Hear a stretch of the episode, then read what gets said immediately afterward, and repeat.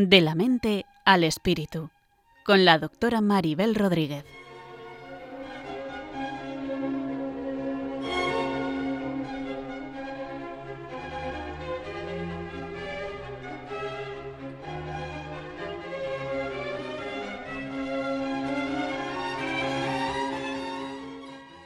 Saludos a todos y bienvenidos a un nuevo programa de la mente al espíritu. Este es un programa que pretende tender puentes desde la psicología y la psiquiatría hacia la espiritualidad y la religión para tener una visión del ser humano más completa e integrada. En el programa de hoy vamos a hablar sobre las personas altamente sensibles, un tipo de personas que presentan unos rasgos de personalidad que les hacen experimentar con más intensidad sus sensaciones, sus relaciones interpersonales, que tienen los cinco sentidos más desarrollados, pueden ser idealistas, tender a dar muchas vueltas a las cosas, etc. O sea, es un tipo de forma de ser que condiciona que todo se viva con muchas más percepciones, sensaciones, pensamientos e intensidades. Iremos hablando de esto a lo largo del programa con Elena González, que es psicóloga experta en el tema, experta también en logoterapia y en terapia sistémica y espero que resulte el programa de hoy de utilidad para vuestras vidas.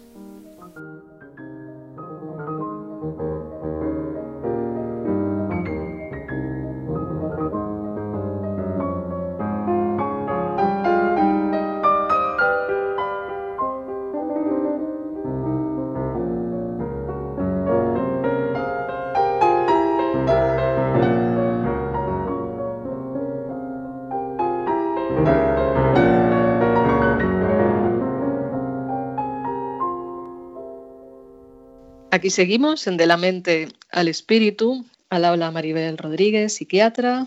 Y hoy tenemos como invitada a Elena González, que es psicóloga con práctica clínica desde hace más de 15 años. Elena es además experta en logoterapia y en psicoterapia sistémica. Y, y aquí hablaremos hoy con ella sobre las personas altamente sensibles. Pues Elena, muchas gracias por estar aquí. Bienvenida al programa. Gracias a ti. Gracias a vosotros, Maribel. Pues vayamos allá. Eh, nos vas a contar sobre personas altamente sensibles y, y me gustaría que nos contaras qué son exactamente estas personas altamente sensibles. Muy bien, pues las personas altamente sensibles, que se les conoce con las siglas PAS, PAS, son personas que tienen una mayor sensibilidad emocional y una mayor reactividad en su sistema nervioso central. Tienen un sistema neurosensorial más fino, más desarrollado que la mayoría de la gente. Eso hace que estas personas reciban en proporción más información sensorial, simultánea a la vez, y que la procesen de una manera más profunda que alguien con una sensibilidad media. Ajá. ¿Y cuáles son sus características básicas? Pues eh, tienen varias características, pero la, psicóloga que desarrolló este término, Aaron, pues lo, ha ido afinando el concepto hasta llegar a cuatro pilares, que son la esencia de este rasgo. Para reconocer que una persona es altamente sensible, se tienen que dar estos cuatro pilares. Eh, estos son, uno, profundidad de procesamiento, esto es una manera intensa, profunda de procesar la información recibida, por lo que suelen reflexionar mucho sobre los temas en general y dar muchas vueltas para una mayor comprensión.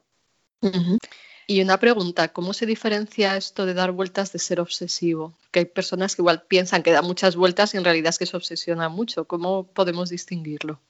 Claro, por eso eh, lo que decíamos de que se tienen que dar los cuatro pilares, es decir, ah, esto es una característica solamente, pero se tienen que dar eh, las otras tres más.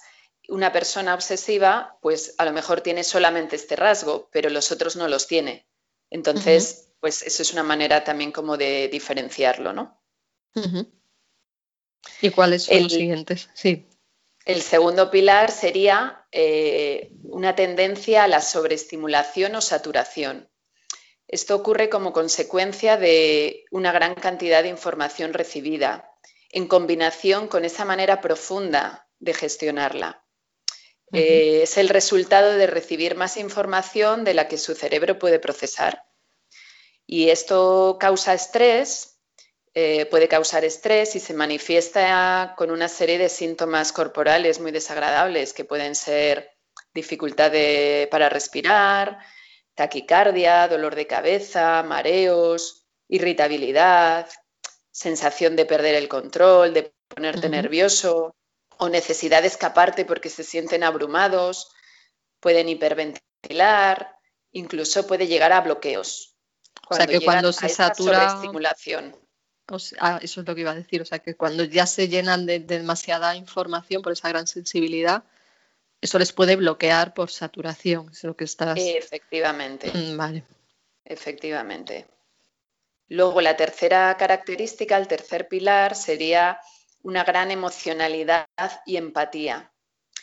Su manera de experimentar todas las emociones es muy intensa y va ligada a una fuerte empatía. Se emocionan con facilidad ante situaciones y sensaciones. Puede ser en la vertiente positiva, emocionándose ante la belleza, una puesta de sol, un baile, ver a una persona feliz, pero también en la vertiente negativa, percibiendo la vida como un drama.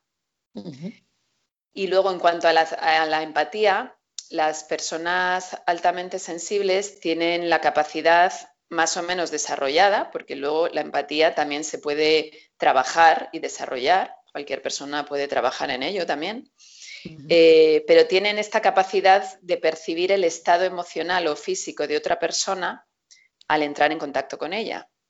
Entonces pasa que al percibir hacia el otro, aunque sea sin querer, enseguida establecen una conexión. Y a veces esta conexión es tan intensa que, la paz eh, entra como en ese mismo estado físico y emocional de la otra persona y, se perciben como, como, si, como si la experiencia de la otra persona fuera la suya propia. Como que se contagian, ¿no? Efectivamente, incluso se pueden fusionar. como, si yo dejo como si yo dejo mi centro ¿no? y me fusiono con la otra persona y siento lo mismo que la otra persona y si no son conscientes de que está pasando esto, pues pueden llegar a confundir que es mío, que es tuyo, eh, o pueden creer que esa emoción es, eh, la están sintiendo suya, o sea, es suya y viene de algo suyo, cuando en realidad eh, se ha producido un contagio. Entonces, es importante que, que, es una gran característica que puede ser maravillosa, pero también a la vez tiene sus, sus riesgos ¿no? y sus peligros. Claro.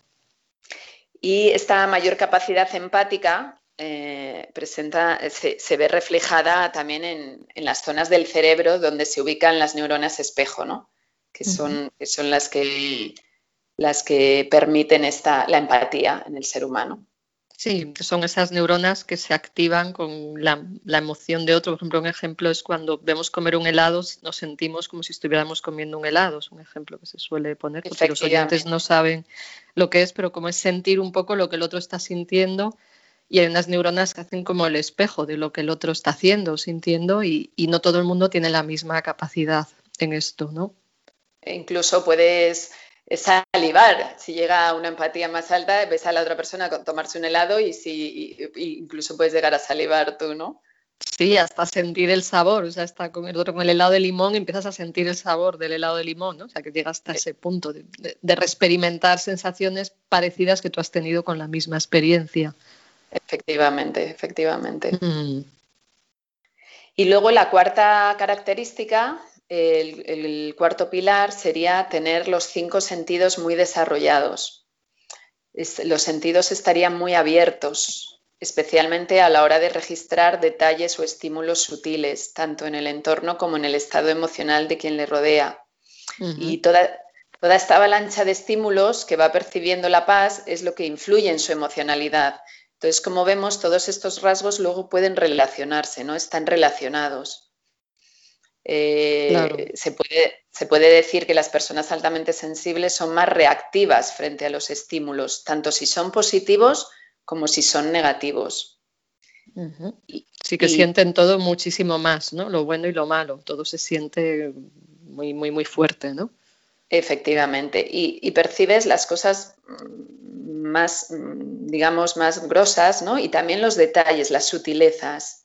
Percibes eh, pequeños cambios en el entorno o en el estado emocional de quien te rodeas y te das cuenta que mm, algo me doy cuenta que, que, esta persona está, algo le ha pasado hoy. Mm, la noto como diferente, igual la noto más triste, por ejemplo, ¿no? Y no me ha dicho nada, pero lo percibo. Por, quizá por en el lenguaje no verbal también hay mayor percepción de esto, ¿no? El lenguaje no verbal, por su gesto, por el tono de voz.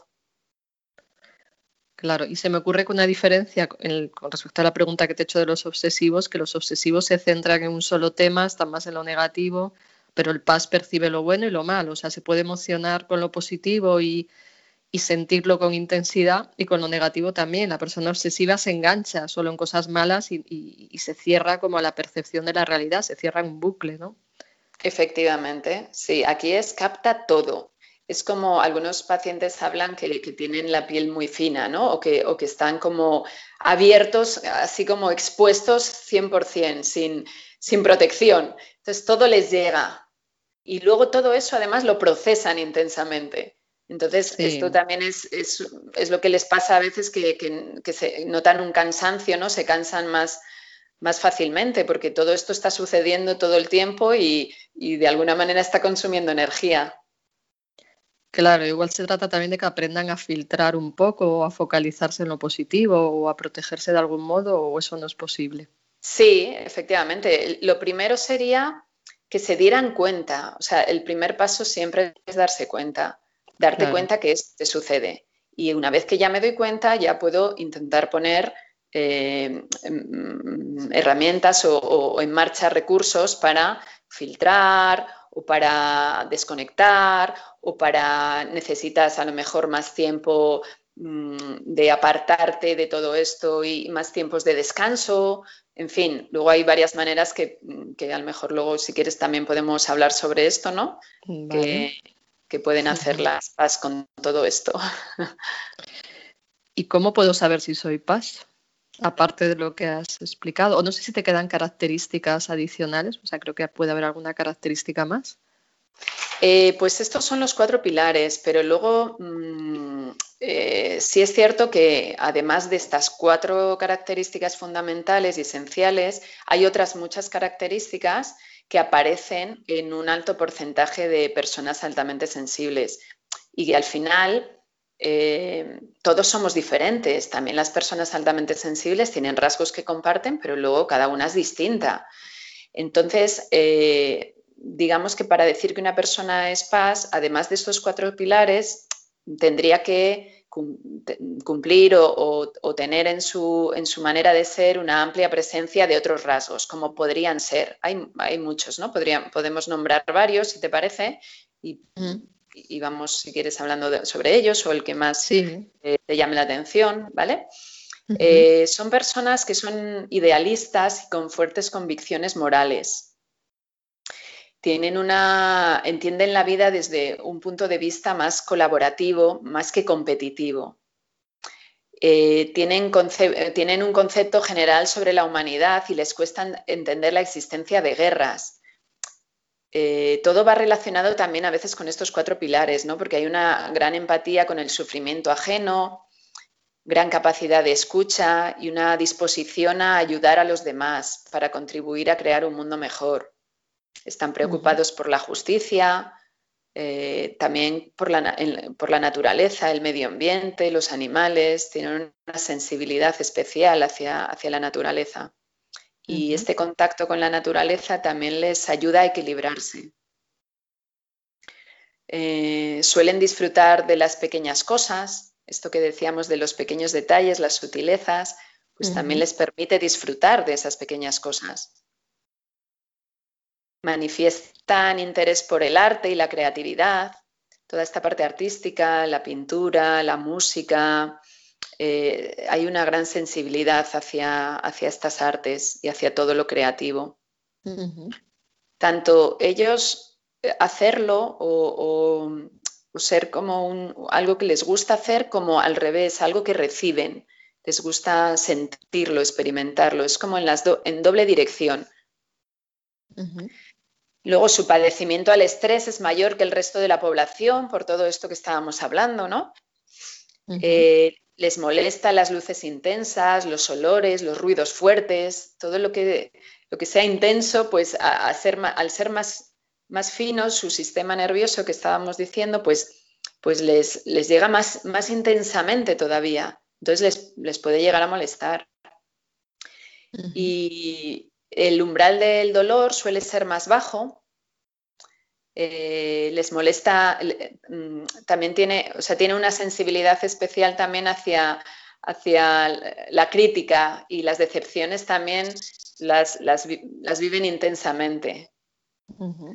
Suelen ser muy perfeccionistas, que gracias a ello también se esfuerzan por hacer bien las cosas. Vemos que todos los rasgos pueden tener su vertiente positiva y su vertiente negativa, ¿no?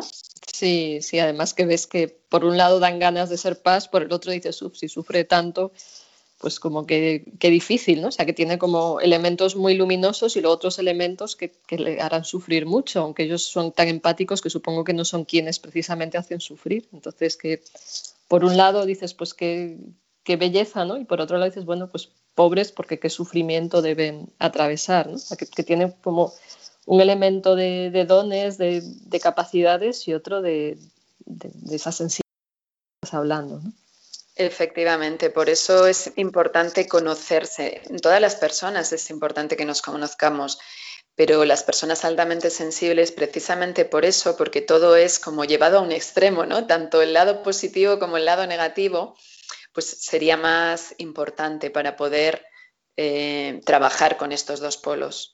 Claro, es más que alivia cuando le pones un nombre a lo que te pasa, porque a mí algunos pacientes me han dicho cuando se han dado cuenta de que tienen estos rasgos de paz, pues como que le han puesto un nombre a lo que les sucede y eso ayuda a, delimitarlo, identificarlo y poder trabajar con ello. Ya, por fin y a comprenderse mejor también. Esto es importante, poder comprendernos mejor por qué nos pasa lo que nos pasa, ¿no? O por qué les pasa lo que les pasa.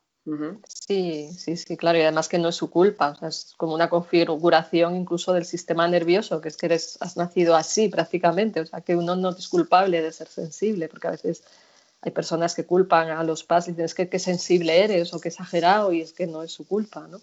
Claro, por un lado, en, la vertiente, digamos, está difícil o negativa, no es su culpa, y en la vertiente luminosa también, en cierto modo, es y no hay mérito. es como, has, nacido así, y luego ya sí puede haber mérito según lo que haces con eso, y puede haber responsabilidad o, eh, falta de responsabilidad en lo que haces con la otra parte. Claro. Claro, claro. Y si yo. dime. Sí, dime, dime. Sí. No, sigue, sigue. No, eh, podríamos, si quieres, también seguir hablando de otras características, porque hay otras características también. Por ejemplo, mm, esta gran habilidad para concentrarse profundamente. Eh, le, gusta la soledad y la introspección. Es como que se van a las profundidades, ¿no? Y para eso se necesita estar también solo, en silencio, para poder eh, dar espacio a este mundo interior tan rico, ¿no? Los cambios grandes y repentinos no les gustan y quizá les cuestan un poquito, eh, digamos, luego se adaptan bien, pero, pero al principio es como que no, no les gusta el cambio y les cuesta un poco. Eh, se identifican como pensadores intensos y con ideas recurrentes, es un poco sobre lo mismo que hemos hablado, ¿no? Tienen sensibilidad a todo tipo de sustancias, por ejemplo, eh, hay muchas personas altamente sensibles que dicen que el café les, les sienta mal, no, no, no, les ayuda, ¿no? no les hace bien. Sí, les pone demasiado nerviosos, ¿no? Exacto, porque eh, el café es un estimulante, esto lo sabemos todos, pero a ellos en este punto más, ¿no? Que decimos de extra de sensibilidad, pues les afectan, les afecta más. También los medicamentos. Es interesante a lo mejor incluso a tu médico poder compartirle si eres altamente sensible que, tu sensibilidad hacia los medicamentos también puede ser mayor. Entonces, quizá para la dosis o, en fin, que lo tengan en cuenta, ¿no? Claro, y, más efectos secundarios. O sea, por un lado te hace más efecto, pero también tienes más riesgo de efectos secundarios, precisamente por esa actividad. Exactamente. O a otras sustancias químicas, como por ejemplo a productos de limpieza, perfumes, cremas o polvos cosméticos que no sean naturales. Aquí, aquí si, podemos, eh, esto sería como un campo muy amplio, ¿no? Pero introducir, eh, pues esto, los productos más naturales siempre va a ser mejor porque va, a mitigar los efectos, los posibles efectos negativos, ¿no? Tanto en, los productos cosmética o productos de limpieza y tal, como incluso la alimentación, ¿no? Exacto, sí. Mm. Es un mundo también muy amplio, pero, pero importante la alimentación también. Y también a los, a los ambientadores puede haber una sensibilidad mayor, ¿no? Yo me acuerdo que una persona me decía, es que, que, fue a dormir a, otro lugar que tenían un ambientador enchufado de estos de enchufe y que no pudo dormir en toda la noche porque, porque esta, este olor no, no le dejaba dormir. Sí, claro, sí, sí. Sí, personas que les pasa eso, sí. Y de una manera que hasta les marea o hasta les les produce, no sé, una persona he visto que les hace toser, estornudar, o sea, que hay una reacción muy, muy intensa ¿no? a, esas cosas químicas. Sí, sí, totalmente. Y luego mm, se pueden agobiar cuando hay que hacer muchas cosas en poco tiempo. Eh, un tema muy importante también es el de los límites. No, no saben poner límites. Por y reconocer los, tus propios límites, pues eh, en función de tus necesidades, es importante para luego poder manejarlos, ¿no? Esto que estábamos diciendo, es importante primero conocer qué me pasa y cuáles son mis límites. Si ya estoy, si ya me empiezo a, saturar, si, si, he estado expuesto, por ejemplo, pues no sé, hay una reunión que había mucha gente, mucho, mucho ruido, la música, muchos estímulos de todo tipo, visuales, auditivos, olfativos, la emocionalidad de los que están en esa, en esa reunión y igual es como darte cuenta que ya estás cansándote, que estás agotándote, que ya te estás saturando y entonces pues poder reconocer tu límite y decir, bueno, pues yo me retiro antes, por ejemplo, no me quedo hasta el final, sino que me voy antes de, esa reunión, por ejemplo, o me voy un ratito a, darme una vuelta o a respirar de nuevo para recargar mi energía y poder volver otra vez a la reunión, a lo mejor. Claro, y ahí también el observar el cuerpo es muy importante, porque el cuerpo también te da señales de la baja de energía, de que respiras peor, de que te está produciendo algo tensión. Entonces, aprender a observar el cuerpo y sus señales, especialmente si eres paz, para hacer algo a tiempo antes de, sobresaturarte y ponerte mal. Exacto, es muy importante esto, para no llegar a esa sobresaturación que hablábamos antes, ¿no? A esa sobreestimulación, sino que antes de llegar a eso, que luego te hace sentir muy mal, y es ahí es como que ya, ya me he pasado, ¿no? Ahí eh, intentar llegar antes, que, o sea, intentar hacer algo antes de llegar a eso. Por eso es tan importante lo de conocer cuáles son mis límites y poner límites también a los demás, ¿no? Es como. Claro, y pues eso se puede aprender. Efectivamente, esto se puede aprender. Por eso hay una parte que es innata, sí, este rasgo es innato, pero ¿Qué puedo hacer con él cosas? Claro que sí. Puedo aprender a manejarlo. Claro, y cuando estabas hablando de todo esto, me venía a la mente la protagonista de la película Amélie, que me parece que, cumple algunos o muchos de estos rasgos, desde su intensidad emocional hasta el cuidado de muchos detalles, etc. y he pensado que puede servirnos escuchar, y para hacer una pequeña pausa ahora, escuchar una parte de, la música, de la banda sonora, la, canción o el fragmento de Jan Tiersen, que es parte de la banda sonora, como digo, de la película Amélie, que voy a intentar pronunciar, porque esto es en francés, veremos mi francés. Se titula Comptine d'un autre été l'après-midi. Entonces, bueno, os invito a los oyentes a escuchar esto y ver qué nos transmite, poner delante nuestra sensibilidad y también os recomiendo ver la película Amélie, que tiene cosas muy bellas. Vamos a escuchar un momento y seguimos después de la canción.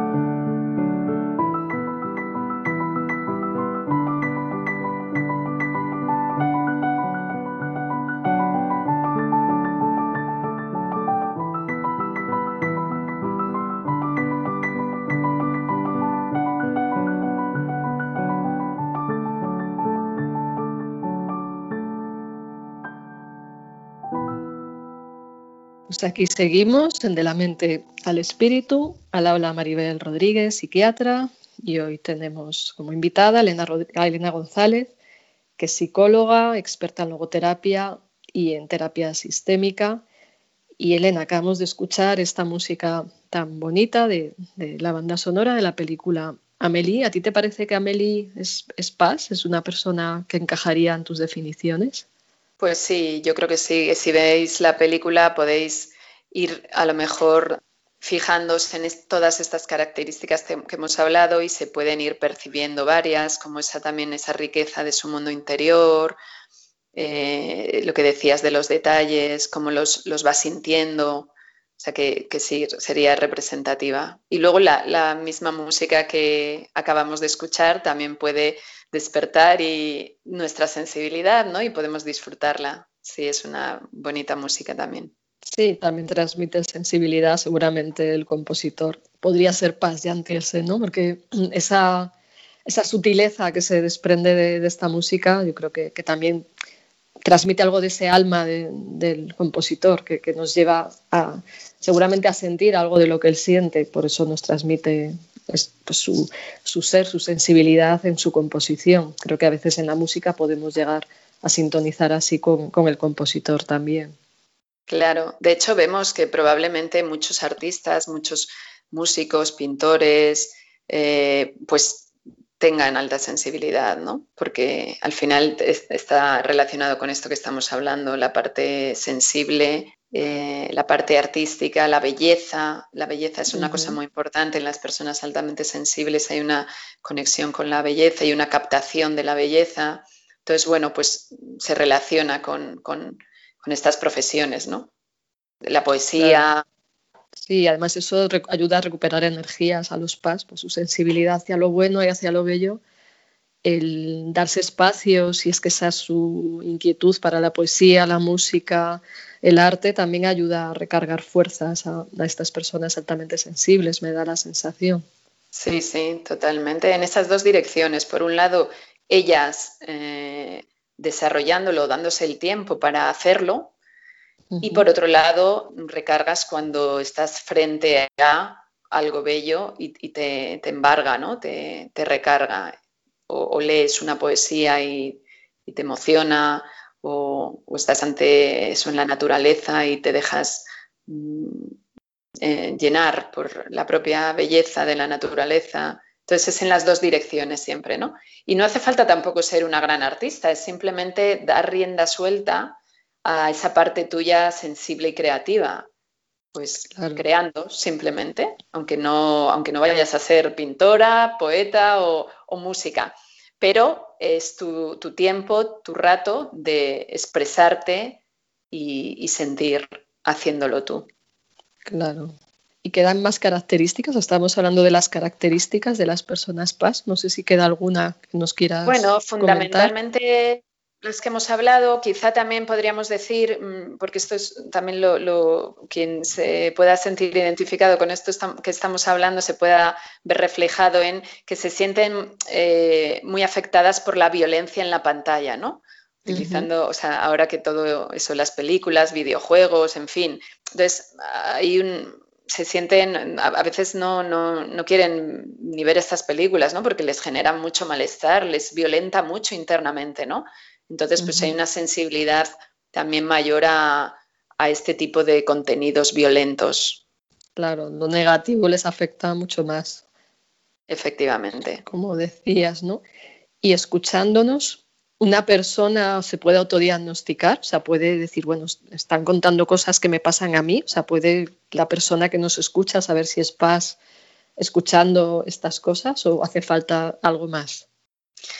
Pues eh, hay varias técnicas para poder saber si eres paz o no. Pero por supuesto que al margen de estas técnicas, que ahora podemos hablar un poco sobre ellas, eh, casi es más importante esto que estamos hablando, ¿no? El profundizar sobre este rasgo, el ver estos cuatro pilares, estas otras características, y si te vas viendo que resuena en ti, te sientes identificada, probablemente seas una persona altamente sensible. Entonces, eh, estos otros, estas otras técnicas para verlo, eh, tienen que también verse avaladas por esto que estamos hablando, ¿no? Eh, o sea que de alguna manera el diagnóstico, entre comillas, que no sería un diagnóstico, pero bueno, sí, el, la identificación. exacto, más bien la identificación se hace mm, pues a través de varias cosas. Por un lado, que vayas viendo que efectivamente en tu vida, quién mejor que tú sabes que te pasan estas cosas, porque a veces no se, no se ve tanto externamente. Igual si nadie Mm, nadie se enteraría o nadie te lo pregunta, no te fijarías en que tienes este umbral del dolor diferente, en que te afecta esto de otra manera. Entonces, todo esto, claro que te, ayuda a, a, ti misma o a ti mismo mm, llegar a esa conclusión de si eres altamente sensible o no, porque como decimos, cada persona luego lo encarna o lo vive de una manera diferente. Pero luego hay otras técnicas hay unas que, bueno, pues que podrían suponer un coste elevado para la persona, como son la resonancia magnética funcional, que esta ayudaría a identificar eh, el procesamiento y la actividad cerebral de una persona neurosensible en comparación con otra persona no neurosensible. Entonces, bueno, esto sería una técnica que normalmente no utilizamos, se utiliza más en investigación, ¿no? Para ver estas diferencias. Pero es una manera de ver porque es cómo funciona tu cerebro, qué partes del cerebro sean las que tienen más actividad en qué momentos. Entonces, de esta manera se podría ver. Y eh, hay otras que son, que son test, ¿no? Que te puedes pasar a ti misma también. Y que, y que están, muchas de ellas están en proceso de desarrollo. En Internet podemos encontrar alguna, como el test de Aaron, que es esta psicóloga, que, que, es la que acuñó el término PAS. El test de Aaron son 22 preguntas que se contestan con un sí o un no. Y aunque es un test simple, sencillo, te da una indicación inicial más o menos segura de si eres PAS o no. Y las propias preguntas mm, ya te dan también una idea de los puntos que son característicos de la alta sensibilidad. O sea que en estas preguntas, de alguna manera, están contenidos todos los rasgos que estábamos hablando.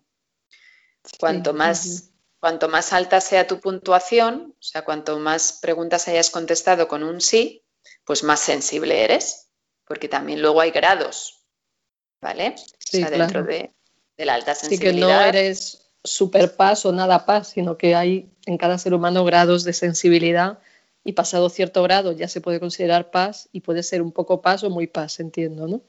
Exactamente, porque todos tenemos sensibilidad, todos los seres humanos somos sensibles, pero eso, llegado como a un, a un grado, eh, se puede considerar altamente sensible y luego dentro de altamente sensible también hay grados, ¿vale? Entonces también no es lo mismo, no sé, estar en un extremo que estar en medio que estar en el otro extremo. Entonces también esto es importante que cada persona vaya conociéndose. Claro. Y desde luego Sí, perdona. Sí, sí, que vas a decir luego, otro test. Sí, luego hay otro test, sí, que, ha desarrollado eh, Karina Zegers, que es la presidenta de la Asociación Española de Alta Sensibilidad, que es un poco más elaborado. Son 55 preguntas en vez de 22, que es el otro test. Y pues tiene, pues al ser 55 preguntas, tiene más matices. también se puede encontrar en internet. Muy bien, entonces serían estos dos test, además de identificarte eh, con las características que hemos ido mencionando. O sea, como que el test te sirve para complementar eh, lo que tú estés intuyendo que tiene que ver contigo, ¿no? O sea, como que es una herramienta más para, para, verificarlo, ¿no? Claro, hay personas que hacen al revés, o sea, depende, ¿no? Hay personas que dicen, uy, a lo mejor, venga, voy a pasarme el test. Entonces, se pasan el test si les da que es altamente sensible, entonces ya empiezan como a profundizar un poco más y, y, hacer ese diálogo con estas características, ¿no? Y van profundizando. Y hay quien al revés, igual a través de este programa incluso, hay personas que pueden haberse sentido muy identificadas y entonces dicen, venga, voy a pasarme el, test. Entonces, las dos direcciones. Al final, uno se complementa con el otro. Claro, sí, como muchas cosas en psicología, ¿no? que, se complementa la información personal con lo que dicen los test y, y bueno, yo creo que es interesante todo lo que estés, lo que estás contando por si alguna persona que se identifica con esto, esto le ayude a identificarse y pueda darse cuenta de si encaja o no con, con estos rasgos de, de, personalidad, podría decir.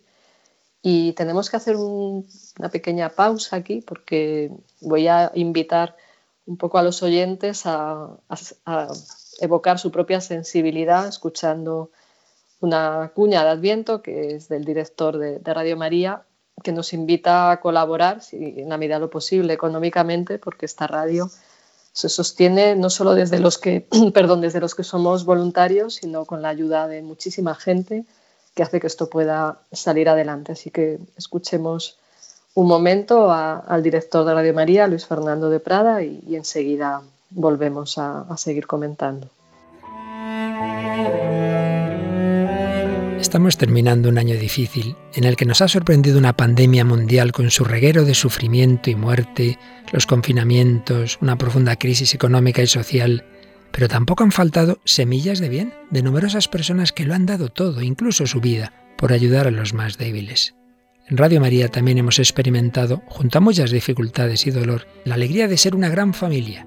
Si por nuestra parte nos hemos esforzado en sostener la fe y oración de todos, en alimentar la esperanza, acompañar a ancianos y enfermos, de la vuestra hemos recibido infinidad de testimonios sobre el bien recibido a través de nuestras ondas y mensajes de oración por nuestro personal y voluntarios. También nos ha impresionado el gran número de personas agradecidas que, en plena crisis, han querido aportar sus donativos, aunque fueran pequeños, para extender esta radio evangelizadora. El Adviento es una nueva ocasión para anunciar, de la mano de la Inmaculada, la luz de la esperanza, más fuerte que todas las tinieblas del mal. Estamos seguros de seguir contando con tu ayuda para hacerlo. Puedes informarte de cómo colaborar llamando al 91 822 8010 o entrando en nuestra página web radiomaria.es.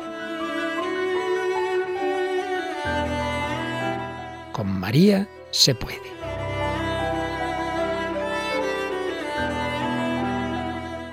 Aquí seguimos en De la mente al espíritu, hablando hoy de personas altamente sensibles con Elena González, que es psicóloga y experta en el tema. Estábamos hablando de, estos test y los, rasgos de las personas PAS y, en relación con esto también surge la pregunta desde cuándo se conoce esta cuestión desde la psicología, porque entiendo que de siempre se habla de personas sensibles, pero desde cuándo se ha puesto este nombre de PAS. Pues es eh, bastante reciente, relativamente reciente. Eh, fue la doctora y psicóloga investigadora que, hemos nombrado en otras ocasiones en esta conversación, eh, Elaine Aron, que acuñó el término PAS, persona altamente sensible, en 1997. Ella es, eh, como digo, investigadora, es una investigadora americana y, bueno, pues estaba un poco sobre estos temas, sobre también la introversión y extroversión, que uh también rasgos que se pueden complementar, ¿no? Y pues, pues al final ah, llegó a, este, a este rasgo de la personalidad más localizado, ¿no? Un poco diferenciándolo de otras cosas. Y luego se dio cuenta que ella misma era paz. Claro, cuando nos interesa algo, igual es que también algo tiene que ver con, con nosotras mismas, ¿no? Y tiene un libro que no recuerdo el título, pero hay un libro como central en este tema sobre las, los PAS. ¿Cuál es? ¿Recuerdas el título del libro principal de ella sobre? El don de la alta sensibilidad. Vale, por si a alguno le interesa, el don de la alta sensibilidad. Y hay otro que es sobre los niños, ¿no? Recuerdo que lo, sí, el de los niños es de Karina, mm, eh, que también la he, es la, que la he nombrado antes, la fundadora de la Asociación de Personas de Alta Sensibilidad en España. ya tiene dos libros, eh, bueno, no sé si tenga alguno más, pero dos bastante centrales. Que, que, uno va, es el último que ha sacado es sobre los niños, sí. Y luego está el otro, que no me acuerdo ahora cómo se llama, pero también es sobre la alta sensibilidad un poco más en general en los adultos y, y, cómo se llama el apellido de la autora? Karina, ¿qué más? Zegers. Z-E-G-E-R-S.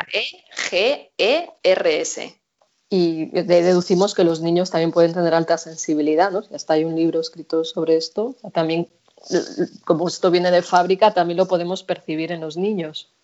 Claro, claro. Es que esto, eh, la alta sensibilidad se trata de un temperamento innato que tienen el 90%, perdón, el 20% de los niños.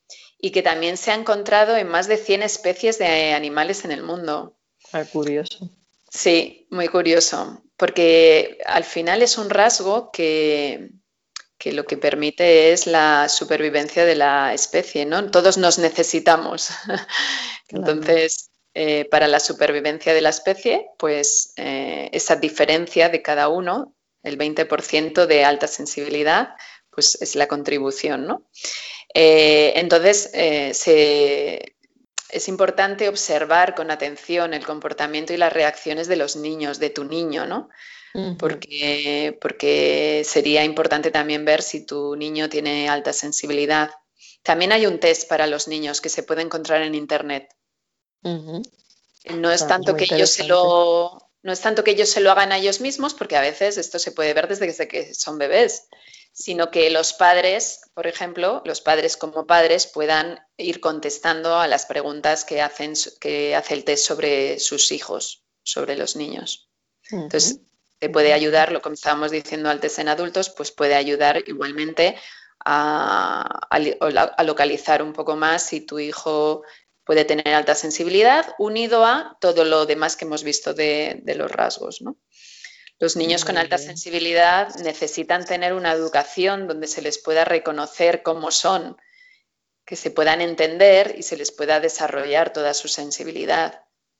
Y a la vez respetarles en su sensibilidad, no obligarles a ser duros, no llorar, Mm, ser recios, a veces a los niños se dice no llores o no seas blando y, puede ser un don esto, ¿no? Puede ser algo positivo. Claro, esto más lo han sufrido los hombres, esto de no llores, los niños no lloran, eh, los, los, hombres, el sexo masculino con, con, la alta sensibilidad, pues a veces lo ha sufrido más por el, el, tipo de sociedad, ¿no? Por cómo se ha mm. entendido la parte de la sensibilidad en la sociedad pero también las niñas lo han sufrido. Muchas veces es, a mis pacientes me han dicho, es que me decían que era una llorica o que era una dramática o que es que no podía ser así, ¿no? tienes un problema. Entonces, se, a veces se ha connotado muy negativamente ya desde niños y entonces has crecido con esa idea. Y esto es muy importante por eso que, podamos identificar y respetar eh, esta alta sensibilidad en los niños. De hecho, Karina Zegers en, este, en su libro pues dice que los niños que nacen con este rasgo genético suelen ser maravillosos y amorosos, pero también muy intensos emocionalmente. Sus sentidos registran todos los detalles de su entorno y en general son muy reflexivos y empáticos. Sin embargo, tiene una pega, a la tendencia a la sobresaturación y la sobreactivación, a sufrir estrés por no poder gestionar la enorme cantidad de estímulos que les llegan. Estos niños son más vulnerables a los efectos de un entorno negativo, pero responden mucho más positivamente que el resto si crecen en el seno de una familia positiva. Entonces, por eso es tan importante eh, poder comprender al niño y poder ayudarle, porque lo mismo que nos pasa a los adultos con esta sobresaturación, pues en el niño mucho más, porque además tiene menos recursos para, para poder hacerle frente. Claro, lógico. Y entonces, por lo que estabas diciendo, entiendo que aproximadamente un 20% de las personas son paz, sería la cantidad de personas que tienen este rasgo, que es bastante. Exacto, se habla de un 20% aproximadamente de la población, entre un 15 y un 20%, y dentro del cual existen, como estábamos hablando, subcategorías. Entonces, en el extremo mayor estaría entre un 10 y un 15% de la población total. Ajá, muy bien. Y, esto, que, sí, perdón. Esto fijaros que es una de cada cinco personas. O sea que, mucho. que es mucho. O sea que a veces no se, sienten incomprendidas o, como que son como que no se sienten encajadas o que pertenecen a un grupo pero es cierto que no es la mayoría, pero sí perteneces al grupo del 20%, que también es amplio. Sí, que no están solos, ¿no? Se sienten raros, pero que en realidad no son tan raros. Exacto. Y nos quedan ya muy pocos minutos y quería hacerte una última pregunta que tiene que ver con si las personas PAS tienden a tener más trastornos u otro tipo de diferencias ¿Tiene relación con, trastornos o otro tipo de cosas que no sean trastornos? Vale, esa pregunta es importante porque es, mm, eh, darnos cuenta que no es un trastorno, ¿vale? Es un rasgo de personalidad, no es un trastorno. Eh, y el trastorno se suele caracterizar por su escasa frecuencia. Cuando hay un trastorno hablamos de 2% de la población, 1%, en fin, pero, pero este es un rasgo bastante común, como estábamos hablando, ¿no? Entonces, por lo tanto, no se puede curar, no tenemos que hacer nada para curar esto. Podrás conocer este rasgo, aceptarlo y aprender a cuidarte mejor para lograr un mayor equilibrio emocional. Eh, a muchas, a muchas PAS les cuesta ver su hipersensibilidad como algo positivo. Sin embargo, si aprenden a equilibrarla, pueden experimentarlo, experimentarla como algo bueno. Y hay que diferenciar el, rasgo de alta sensibilidad con otras cosas, que podrían ser trastornos o no. Por ejemplo, hay, veces que hay confusión entre este rasgo y trastornos como el trastorno por déficit de atención o trastorno por déficit de atención e hiperactividad. A veces hay cosas comunes con, que, te pueden llevar a, confundirte con un trastorno límite de la personalidad o con el espectro autista por esta por, esta elevada sensibilidad sensorial y esta tendencia a la sobreestimulación. Pero lo importante es darnos cuenta de los cuatro rasgos, porque, por ejemplo, el espectro autista puede tener esto que decíamos, esta sobre, tendencia a la sobreestimulación o elevada sensibilidad sensorial, pero no, no, no tendría el rasgo de la empatía. Claro, claro. es ver el conjunto, ¿no? Exacto. Y luego también hay que diferenciarlo con las altas capacidades porque hay estudios que muestran que las altas capacidades y la alta sensibilidad están estrechamente ligados, pero aún así no es lo mismo. No todas las personas superdotadas son muy sensibles y no todas las personas altamente sensibles son superdotadas. Claro. Claro, pues sí, pues yo creo que lo que acabas de decir también es muy importante, o sea, que aunque muchas personas superdotadas son muy sensibles, ser sensible no equivale a ser superdotado, ¿no? Y, ya tenemos que ir cerrando, terminando, creo que nos querías compartir una poesía ya para, para acabar. Pues sí, eh, mm, vemos en, en, la, relacionando la alta sensibilidad con la espiritualidad, podemos ver muchos santos que que tienen este rasgo, decíamos en artistas, en músicos, en, también en, muchos santos está, por ejemplo, Santa Teresa del, Niño Jesús, estaría Santa Teresa de Calcuta, y el propio Jesús ¿no? de Nazaret. Y tenemos a San Francisco de Asís, que, no sé cuánto tiempo tenemos, quería leeros el Cántico de las Criaturas. Eh, podemos ver ahí esta sensibilidad, ¿no? Decía el hermano Leonelo, que le acompañó toda su vida, que a veces encontraba a San Francisco de Asís abrazado a los árboles y le preguntaba qué hacía y el, y el santo respondía, estoy abrazando a mi creador. Es decir, él a través de todos sus sentidos en contacto con la naturaleza, se le hacía tan vivo su creador y no le quedaba más remedio que abrazarlo, porque le surgía un amor intenso hacia él. Entonces, aquí vemos, por ejemplo, esa alta sensibilidad, ¿no? Y luego también que decían que tenía que caminar sin pisar hormigas porque sentía la presencia del creador en, esas hormigas, ¿no? Entonces aquí vemos esta, parte tan, tan señalada en, el santo, ¿no? Entonces, pues os leo, si os parece, este cántico de las criaturas. Altísimo y omnipotente buen Señor, tuyas son las alabanzas, la gloria y el honor y toda la bendición. A ti solo, Altísimo, te convienen y ningún nombre es digno de nombrarte. Alabado seas, mi Señor, en todas tus criaturas, especialmente en el Señor hermano Sol, por quien nos das el día y nos iluminas. Y es bello y radiante con gran esplendor. De ti, Altísimo, lleva significación. Alabado seas, mi Señor, por la hermana luna y las estrellas. En el cielo las formaste claras y preciosas y bellas. Alabado seas, mi Señor, por el hermano viento y por el aire y la nube y el cielo sereno y todo tiempo. Por todos ellos a tus criaturas das sustento. Alabado seas, mi Señor, por el hermano fuego, por el cual iluminas la noche. y es bello y alegre y vigoroso y fuerte. Alabado seas, mi Señor, por la hermana nuestra Madre Tierra, la cual nos sostiene y gobierna y produce diversos frutos con coloridas flores y hierbas. Alabado seas, mi Señor, por aquellos que perdonan por tu amor y sufren enfermedad y tribulación. Bienaventurados los que las sufran en paz, porque a ti, a ti Altísimo, coronados serán. Alabado seas, mi Señor, por nuestra hermana muerte corporal, de la cual ningún hombre viviente puede escapar.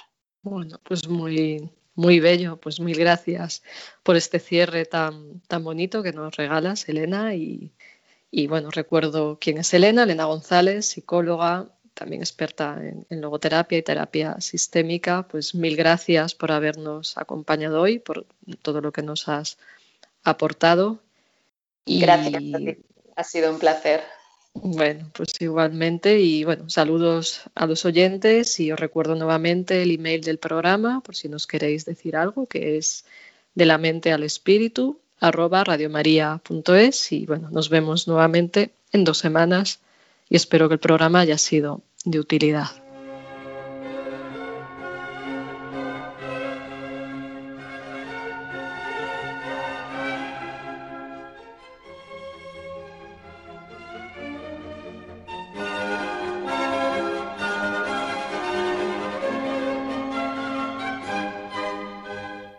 De la mente al espíritu, con la doctora Maribel Rodríguez.